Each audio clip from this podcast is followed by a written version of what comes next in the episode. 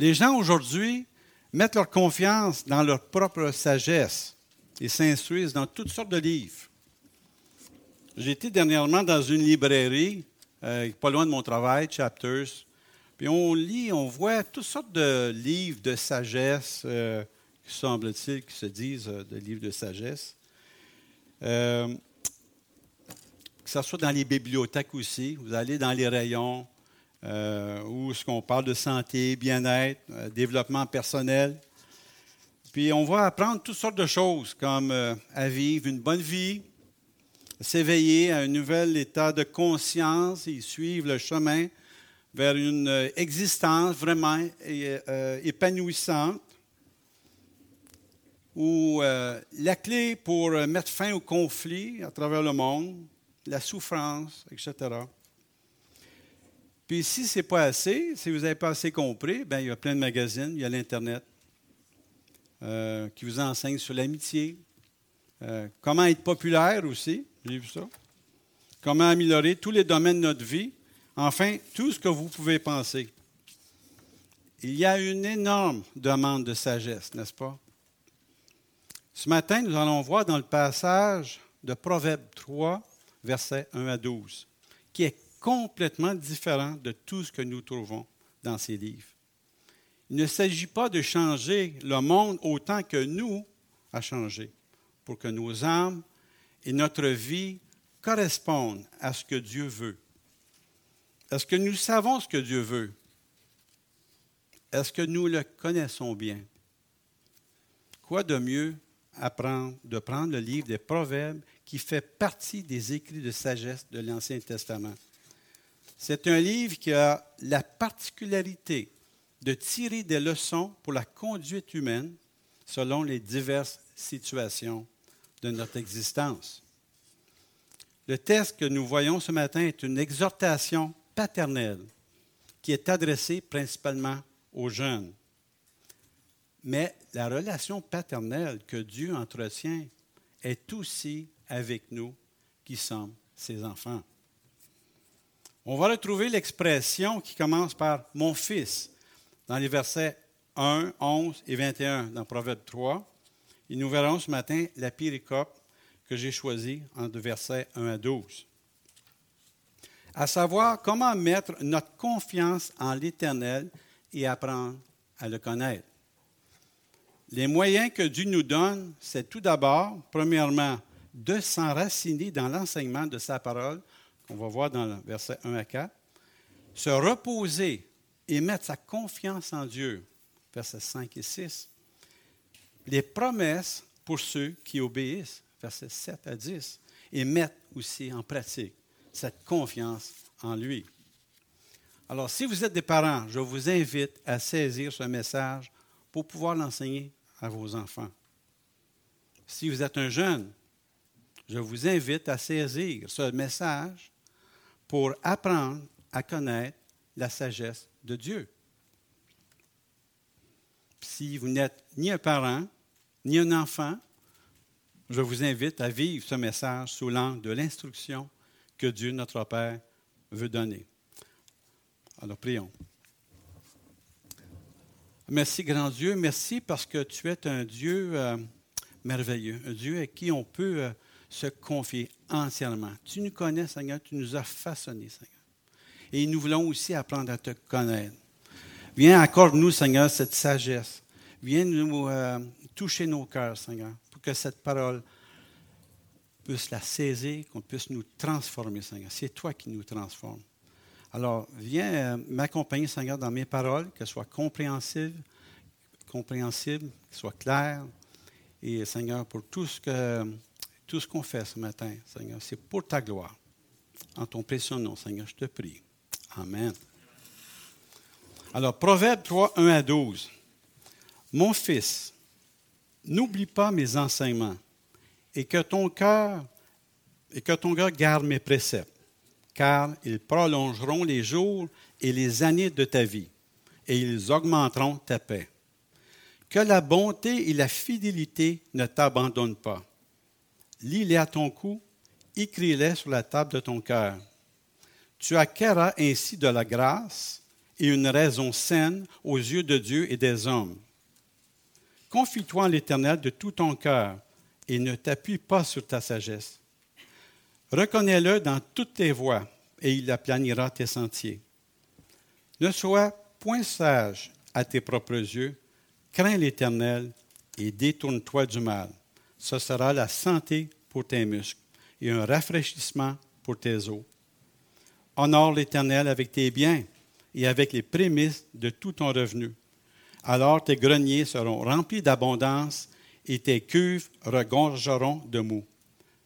Mon fils, ne méprise pas la correction de l'Éternel et ne t'effraie point de ses châtiments, car l'Éternel châtie celui qu'il aime, comme un père l'enfant qu'il chérit. Vous avez sûrement remarqué euh, dans ces versets euh, des préceptes divers ou des thèmes euh, formant cinq doublets qu'on peut appeler. Donc chaque premier verset renferme une exhortation, tandis que chaque second verset renferme une promesse. C'est une manière typique de la poésie hébraïque et qui détaille les moyens de la confiance en Dieu. Elle se caractérise premièrement que l'on appelle le parallélisme complémentaire. Pour ce type de parallélisme, la pensée du premier vers est complétée par celle du second. Alors, regardons dans les, deux premiers doublets, versets 1 et 2 et versets 3 et 4, comment mettre notre confiance en l'Éternel. D'abord, notre confiance en l'Éternel est de s'enraciner dans l'enseignement de sa parole. Proverbe 3, 1. Première exhortation. Mon fils, n'oublie pas mes enseignements et que ton cœur garde mes préceptes. L'auteur des Proverbes, qui l'on croit est Salomon, nous exhorte à prendre la parole de Dieu et à la mémoriser et à la garder dans notre cœur. Le cœur dans la Bible signifie l'essentiel de vous-même. C'est votre esprit, vos émotions, votre volonté. C'est le centre profond de notre personne. Vous avez sûrement dû remarquer que... Ah, excusez.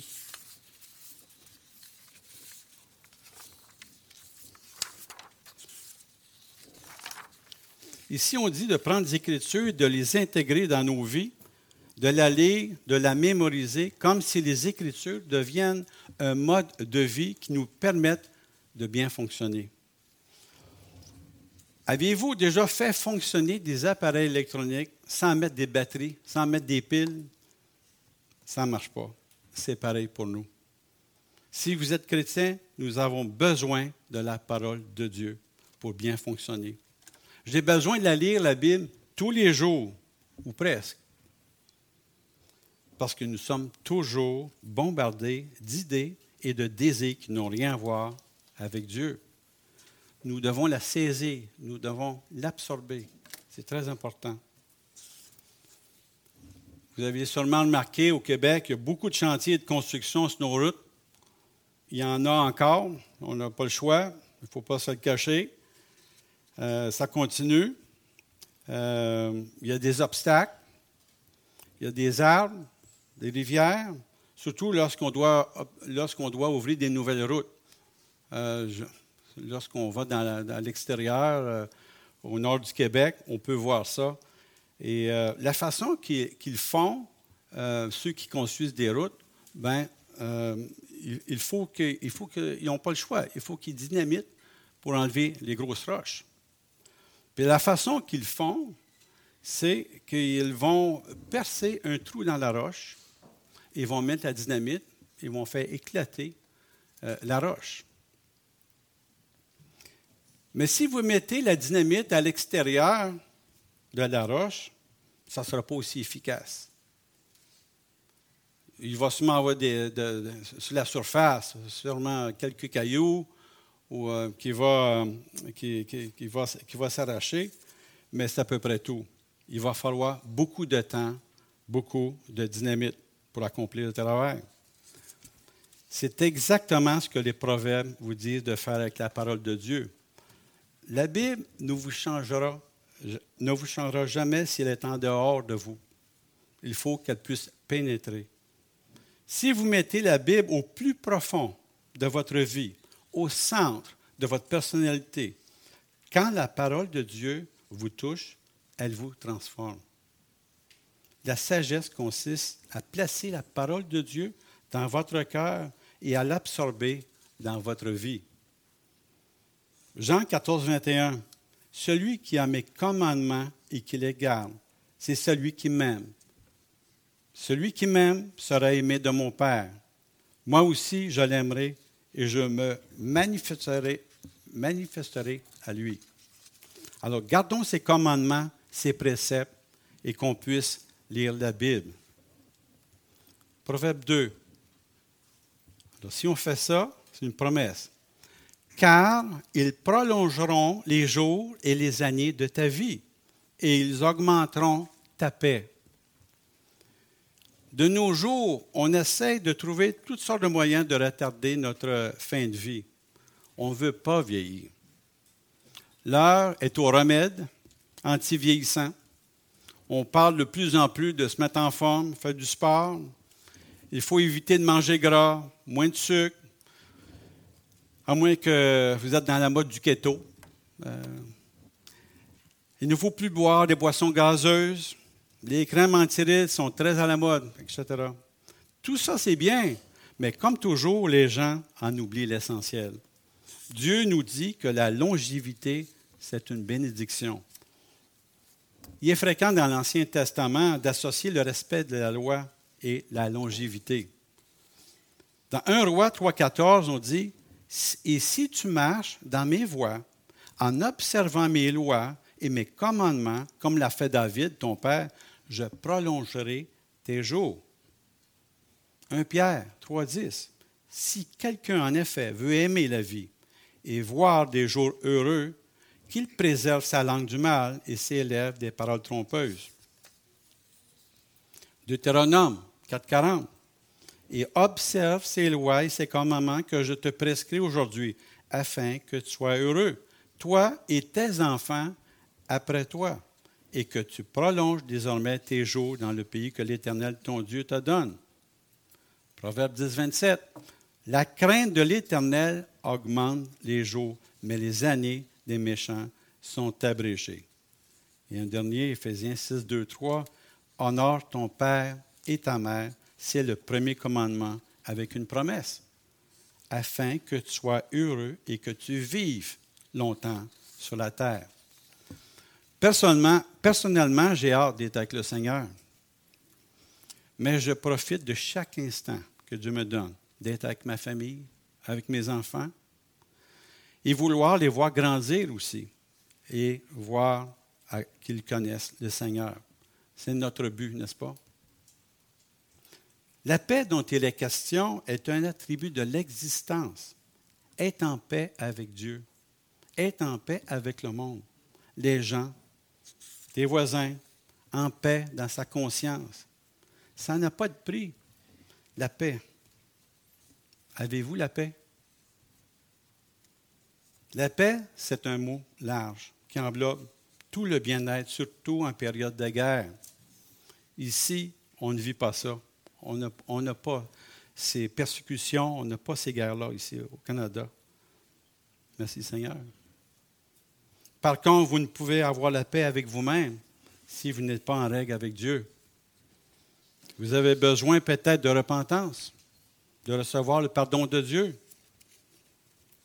1 Pierre 2, 10 à 11. Vous qui autrefois n'étiez pas un peuple et qui maintenant êtes le peuple de Dieu. Vous qui n'aviez pas obtenu miséricorde et qui maintenant avez obtenu miséricorde. Bien-aimés, je vous exhorte, comme étrangers, et voyageurs sur la terre à vous abstenir des convoitises charnelles qui font la guerre à l'âme.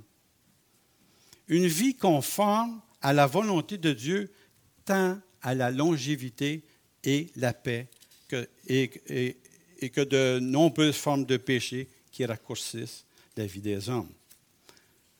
Les passions peuvent nous amener à dépasser nos limites.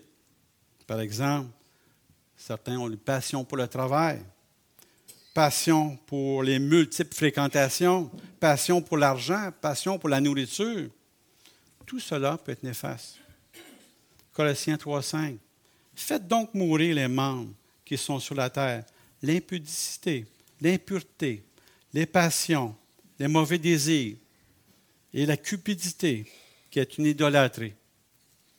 Romains 8.6. Et l'affection de la chair, c'est la mort, tandis que l'affection de l'esprit, c'est la vie et la paix. Notre passion à nous, c'est d'aimer notre Dieu et d'apprendre à le connaître. Alors, deuxième doublet, versets 3 et 4, une exhortation. Que la bonté et la fidélité ne t'abandonnent pas. Lis-les à ton cou, écris-les sur la table de ton cœur. Le second couplet traite de nos relations les uns avec les autres. On pourrait aussi traduire la bonté par l'amour, l'amour que nous avons pour, pour, les uns les autres. Et la fidélité, c'est la confiance, la foi, la constance, la droiture. L'amour et la fidélité. C'est un amour qui est sincère et durable. Ce sont les deux vertus qui sont souvent conjointement attribuées à Dieu notre attitude devrait aussi être modelée comme celle de Dieu envers nous tous. Si nous avons ces deux vertus, nous serons en mesure de porter les fardeaux les uns des autres. Et cela fait partie aussi des fruits de l'esprit. On peut retrouver ça dans Galates 5, 22. Pour pouvoir rester fidèles à ce que le Seigneur nous a enseigné, nous devons nous nourrir et nous abreuver continuellement à la source de vie, qui est Christ lui-même. Lis-les à ton cou, comme si serait le plus beau des colliers ou la plus belle parure. Dans Proverbe 1.9, il est écrit que l'enseignement et l'instruction que l'on reçoit de nos parents est une couronne de grâce pour notre tête et une parure pour notre cou en liant les paroles de Dieu dans nos cœurs et en demeurant le temple du Saint-Esprit, nous unissons nos cœurs, nos esprits, nos âmes à Dieu à travers Jésus qui vit en nous. Et écris-les sur la table de ton cœur. Dieu ne s'attend pas, ne s'attend pas que nous écrivions ses préceptes ou ses commandements sur des tables de pierre, un peu comme, euh, comme ce fut le cas pour Moïse euh, dans le désert, mais il attend de nous que nous les gravions sur nos cœurs. 2 Corinthiens 3, 2 Corinthiens 3, 3. Vous êtes manifestement une lettre de Christ, écrite par notre ministère, non avec de l'encre, mais avec l'Esprit du Dieu vivant, non sur des tables de pierre, mais sur des tables de chair sur les cœurs. On ne changera jamais en apprenant, en apprenant cinq étapes à la sagesse ou trois autres euh, par-ci, par-là, afin d'améliorer notre vie. Ça ne marche pas. Nous avons besoin de cette relation avec Dieu. Et c'est à ce moment qu'il commencera à changer notre vie. Le passage dans Deutéronome 11, 18 à 21 nous dit, Mettez dans votre cœur et dans votre âme ces paroles que je vous dis. Vous les lirez comme un signe sur vos mains et elles seront comme des frontaux entre vos yeux. Vous les enseignerez à vos enfants et vous, leur en, parlerez quand tu seras dans ta maison, quand tu iras en voyage, quand tu te coucheras et quand tu te lèveras. Tu les écriras sur les poteaux de ta maison et sur les portes. Et alors vos jours et les jours de vos enfants dans le pays de l'Éternel à jurer à vos pères de leur donner seront aussi nombreux que les jours des cieux leur seront donnés au-dessus de la terre. Donc, si la bonté, c'est-à-dire l'amour les uns pour les autres, et la fidélité ne nous abandonnent pas, alors la promesse est, dans verset 3-4, tu acquéras ainsi de la grâce et une raison saine aux yeux de Dieu et des hommes. Littéralement, ce que ça veut dire, ben, en fin de compte, ce verbe-là est un impératif. C'est comme un commandement. Tu acquéras tu obtiendras. Et sur cette voie, tu trouveras. Tu trouveras quoi? Grâce et une raison saine. Ça veut dire quelqu'un qui a une tête sur les épaules. Quelqu'un qui a du bon sens, intelligent dans sa façon d'être, d'agir, de penser, de réfléchir. Ce n'est pas un fou. Il a la faveur et la réputation autour de lui, auprès des hommes et auprès de Dieu. Ce n'est pas n'importe quoi. Dieu approuve ce qu'il est. Proverbe 22, 1. La renommée est préférable à de grandes richesses, et la grâce vaut mieux, que l'argent et que l'or. Proverbe 27, 21.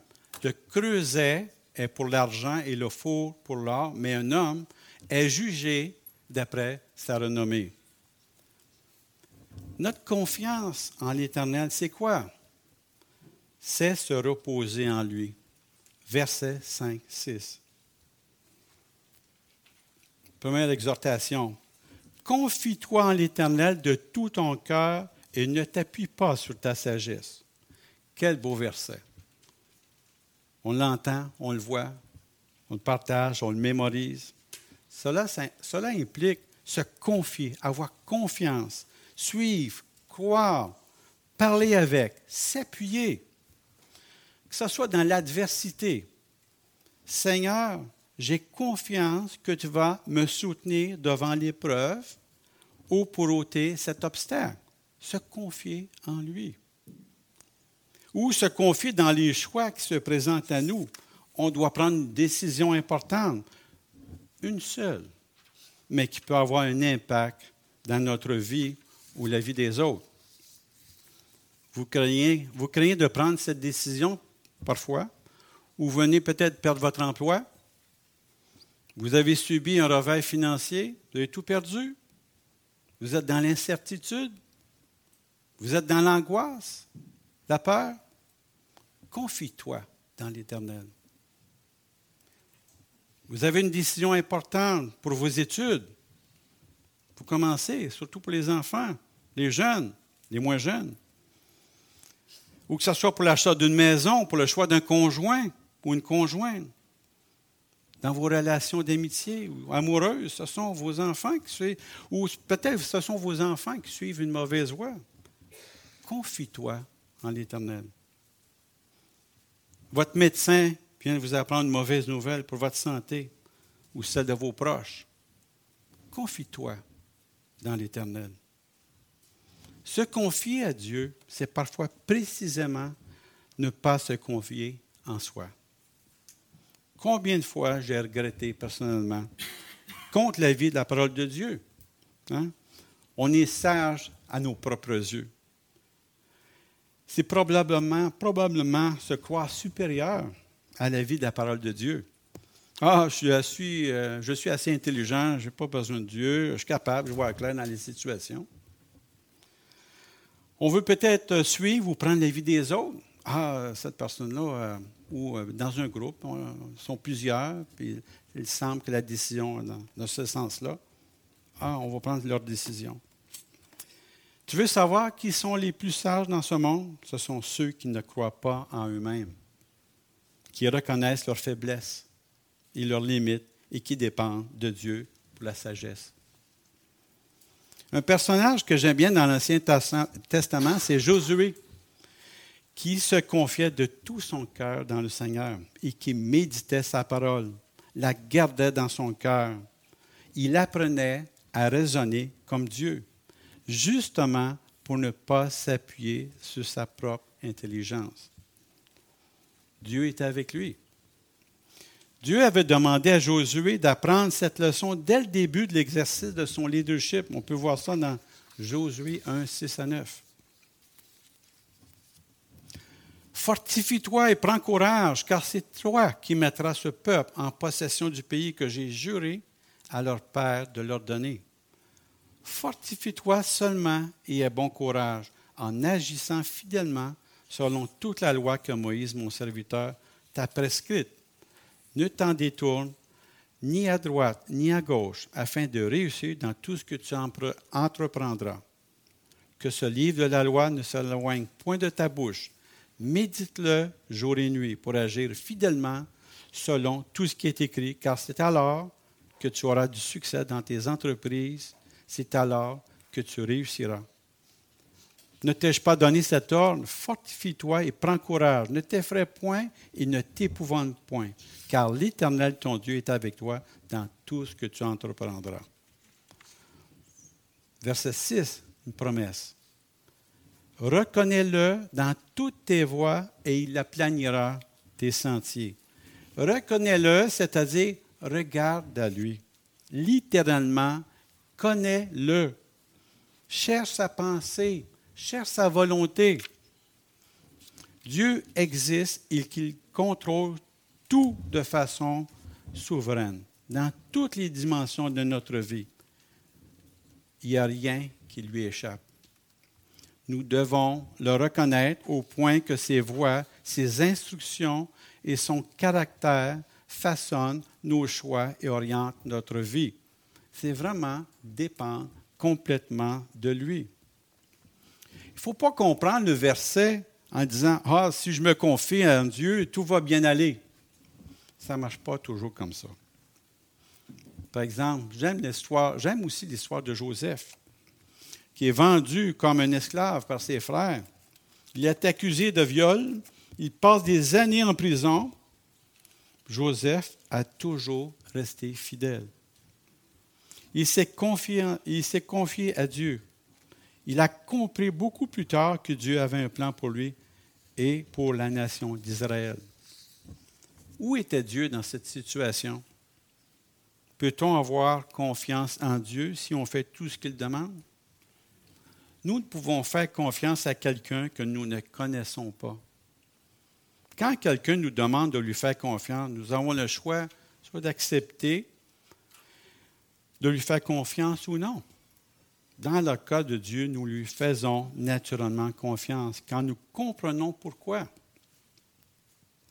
Un autre moyen que Dieu nous donne afin que l'on puisse mettre notre confiance en lui, c'est de lui obéir. Dans le quatrième doublet, versets 7 et 8, exhortation, il y a trois conditions. Ne sois, point, ne sois point sage à tes propres yeux, crains l'Éternel et détourne-toi du mal. Trois conditions.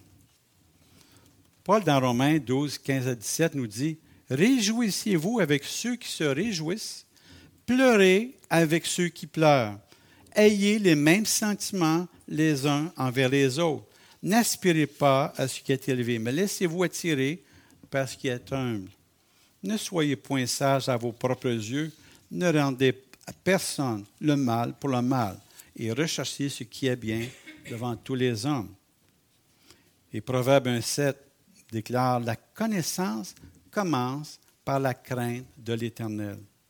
Nous ne pouvons acquérir la véritable sagesse sans comprendre qui est Dieu et sans développer un respect mêlé de crainte à son égard. La véritable sagesse ne peut venir que de notre compréhension de Dieu, de sa sainteté, de sa justice et de son équité. La crainte de Dieu implique de comprendre combien il est le péché et de craindre son jugement, même dans la vie du croyant. Demandez, à Dieu de vous aider à pardonner. Si vous avez de l'amertume à l'égard de ceux qui vous ont fait du tort, cela aura un effet sur notre santé. Le pardon est source de santé physique. Bien-aimé, je souhaite que tu prospères à tous égards et sois en bonne santé comme prospère l'état de ton âme. On peut retrouver ça dans 3 Jean 2. Proverbe 3, 8. Deux promesses. Il y a eu trois conditions, maintenant deux promesses. Ça sera la santé pour tes muscles et un rafraîchissement pour tes os. Dieu promet le bien-être physique à ceux qui vivent selon sa sagesse, selon sa volonté. David perdit ce bien-être physique tant qu'il ne confessa pas son péché vis-à-vis de Bathsheba et d'Uri. Quelle addiction ou dépendance qui n'engendrent aucune conséquence sur notre santé. Que ce soit la cigarette, la drogue, peut-être une sexualité débridée, ou tout simplement que vous êtes un bourreau de travail, vous, vous dormez peu, votre manque de sagesse vous a conduit à trop dépenser, peut-être.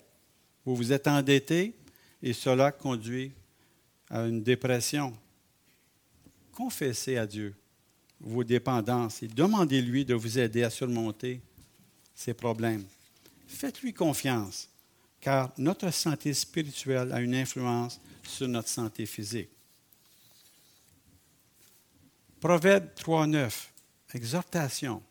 Honore l'Éternel avec tes biens et avec les prémices de tout ton revenu. D'un point de vue biblique, nos biens doivent servir à honorer Dieu. Nous pouvons atteindre cet objectif en plaçant notre confiance en lui. On l'a vu dans verset 5. En lui réservant la meilleure part de ce que nous recevons ou gagnons. On dit, ce sont les prémices. En faisant preuve d'équité et de générosité en lui manifestant de la reconnaissance pour tout ce qu'il nous donne. Cette fidélité envers Dieu débouche généralement sur la prospérité et le contentement. Proverbe 10, 3, 10. La promesse, alors si vous faites ça, si vous honorez l'Éternel avec vos biens, la promesse est que alors tes greniers seront remplis d'abondance et tes cuves regorgeront de mou. Dieu prend soin de ses enfants. Philippiens 4, 19. Et mon Dieu pourvoira à tous vos besoins selon sa richesse avec gloire en Jésus-Christ. Matthieu 6, 33. Cherchez premièrement le royaume et la justice de Dieu, et toutes ces choses vous seront données par-dessus il ne nous reste qu'à lui faire confiance totalement. Et c'est là le plus difficile pour nous. Tout est pourtant plus simple et fascinant de voir Dieu être proche de nous, n'est-ce pas? Attentif et moins, au moins de partie de notre existence. C'est son amour qui parle et qui se manifeste au travers de tous ses actes. 1 Pierre 5, 7. Déchargez-vous sur lui de tous vos soucis, car lui-même prend soin de vous. Ainsi, plus que nous allons expérimenter sa grâce, sa bonté, sa fidélité, plus nous lui ferons confiance. Alors nous avons vu dans les versets 1 à 10 un ensemble d'exhortations. Et si nous apprenons à le connaître, à lui obéir, il nous promet une vie longue et prospère, qu'on a vu au verset 2, d'avoir la faveur avec Dieu et d'être considéré comme une personne sage qui a une bonne réputation, au verset 4. Il nous promet un chemin en douceur et en paix à travers la vie, dans le verset 6. La santé et la guérison, au verset 8. Et des richesses, dans le verset 10. Alors, si vous lisez les versets 1 à 10, il semble que ça va aller tout bon, n'est-ce pas? Mais ensuite, nous arrivons au verset 11 et 12, et c'est quelque chose que nous ne nous attendons pas du tout. Salomon, dans sa grande sagesse, a connu la vie. Il dit, Mon fils, ne méprise pas la correction de l'Éternel et ne t'effraie point de ses châtiments, car l'Éternel châtie celui qu'il aime, comme un père l'enfant qu'il chérit. Cela nous dit que bien qu'il y ait des récompenses pour vivre sagement, la vie est complexe. Mais même ce passage, je reconnais que la vie ne sera pas toujours aussi facile et aussi merveilleuse que l'on voudrait. Vous connaissez peut-être des gens stupides qui vivent très bien et des gens qui semblent être sages et consacrés et qui aiment le Seigneur, et qui n'ont eu que des problèmes dans leur vie. Vous regardez même dans l'Écriture et vous vous rendez compte que si la sagesse même, habituellement, a une meilleure vie que la folie, il y a toutes sortes d'exceptions. Par exemple, Job, dans la Bible souffre terriblement, et non parce qu'il le méritait.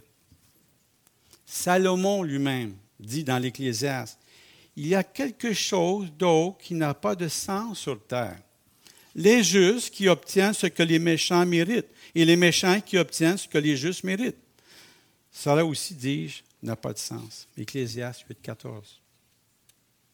Quand nous regardons la littérature de sagesse dans son ensemble, nous reconnaissons que s'il est généralement vrai que vivre sagement signifie bien vivre, il y a beaucoup de cas de gens qui vivent bien et qui ne prospèrent pas comme nous nous y attendrons. Ça ne veut pas dire que Dieu nous a abandonnés. La discipline et la réprimande ne sera pas un signe de l'absence de Dieu dans votre vie. En fait, ça sera un signe de sa présence et de son amour. Deux choses dont nous avons désespérément besoin de Dieu, sa miséricorde et sa justice. Nous avons besoin, nous avons besoin de sa miséricorde parce que Dieu ne nous montrait pas sa pitié. Alors nous serions sûrement écrasés, découragés. Aucune tentation ne vous est survenue qui n'ait été humaine. Dieu est fidèle. 1 Corinthiens 10, 13. Et il ne permettrait pas que vous soyez tentés au-delà de vos forces, mais avec la tentation, il préparera aussi le moyen de s'en sortir, afin que vous puissiez la supporter. Si nous appartenons à Dieu, il ne permettra pas que notre vie traverse des difficultés insurmontables pour nous. Il demeure fidèle à travers chaque épreuve et tentation et il nous donnera un moyen de la supporter. Nous avons aussi besoin de sa justice parce que la dernière, la dernière chose dont nous avons besoin est un Dieu injuste, n'est-ce pas? Il y a beaucoup d'injustices dans le monde. Et si Dieu n'était pas juste, nous serons complètement sans espoir. Donc, dans ces versets, nous avons la miséricorde de Dieu et nous avons aussi sa justice. Il n'ignore pas nos péchés et nos échecs. Il s'en occupe. Et il accorde son pardon lorsque nous nous repentons. Le message de la Bible n'est pas voici un ensemble d'un principe que vous devez suivre, et si vous faites ces principes, vous vivrez. Le message de la Bible est que Dieu nous a montré comment vivre et nous avons échoué. Nous avons tous échoué. Chacun d'entre nous a échoué, mais que Dieu a fait quelque chose. Dieu a fait quelque chose à ce sujet, à la croix. Les exigences de la justice de Dieu ont été pleinement, pleinement satisfaites. Et en même temps, Dieu a fait preuve de miséricorde et de grâce envers tous ceux qui ont péché. Il a mis à la croix nos péchés. Ne tombez pas dans le légalisme et de faire telle ou telle étape pour croire ou pour plaire à Dieu, au détriment de la liberté et la grâce que Dieu nous accorde. Dieu nous transforme et apprenons à le connaître dans toutes ses voies. Si vous lisez quelques versets dans les Proverbes ou autres livres de la Bible, sans, détecter votre relation avec Dieu, l'anxiété et la peur prendront la place de la confiance et la joie et du repos. En conclusion, se confier en nous-mêmes ou en d'autres êtres humains pécheurs sont souvent de mauvais choix. Par contre, se confier en le Dieu omniscient, tout-puissant, plein d'amour, de grâce et de miséricorde, dont les intentions pour nous sont bonnes, le choix devrait être évident. Mais nous échouons trop souvent à mettre notre confiance en Dieu parce que nous ne le connaissons pas. Dieu n'est pas difficile à trouver et à connaître. Tout ce que nous avons besoin de savoir à son sujet, il a gracieusement mis à notre disposition dans la Bible, sa sainte parole adressée à son peuple. Connaître Dieu, c'est lui faire confiance. 1 Corinthiens 1, 21 à 25. Car puisque le monde, avec sa sagesse, n'a point connu Dieu dans la sagesse de Dieu. Il a plu à Dieu de sauver les croyants par la folie de la prédication. Les Juifs demandent des miracles et les Grecs cherchent la sagesse. Nous, nous prêchons Christ crucifié. Scandale pour les Juifs et folie pour les païens. Mais puissance de Dieu et sagesse de Dieu pour ceux qui sont appelés tant juifs que grecs. Car la folie de Dieu est plus sage que les hommes et la faiblesse de Dieu est plus forte que les hommes. Amen. Alors, merci, merci grand Dieu. Merci pour euh, la confiance. Merci, Seigneur, pour cette parole, Seigneur. Oui, Seigneur, nous voulons apprendre à te connaître, Seigneur. Qu'on puisse, Seigneur, euh, pas te mettre au défi, Seigneur, mais apprendre à vraiment te donner, Seigneur, toutes nos inquiétudes, toutes nos peurs, toutes nos angoisses. Voir vraiment, Seigneur, de ce que tu peux faire, Seigneur, dans nos vies. Oui, Seigneur, on veut, on s'abandonne à toi. On te donne nos vies, on te donne nos vies, Seigneur. Je prie aussi pour ceux qui ne connaissent pas encore le Seigneur. Puisse toucher, Seigneur, leur cœur, que puisse, Seigneur, leur révéler, Seigneur, leur repentance, leur péché, Seigneur.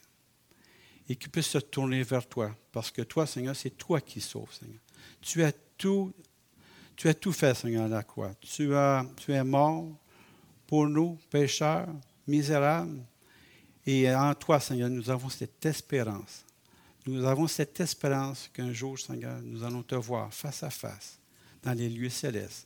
Alors, merci, Seigneur. Garde-nous cette semaine et apprends-nous, Seigneur, à te connaître. Amen.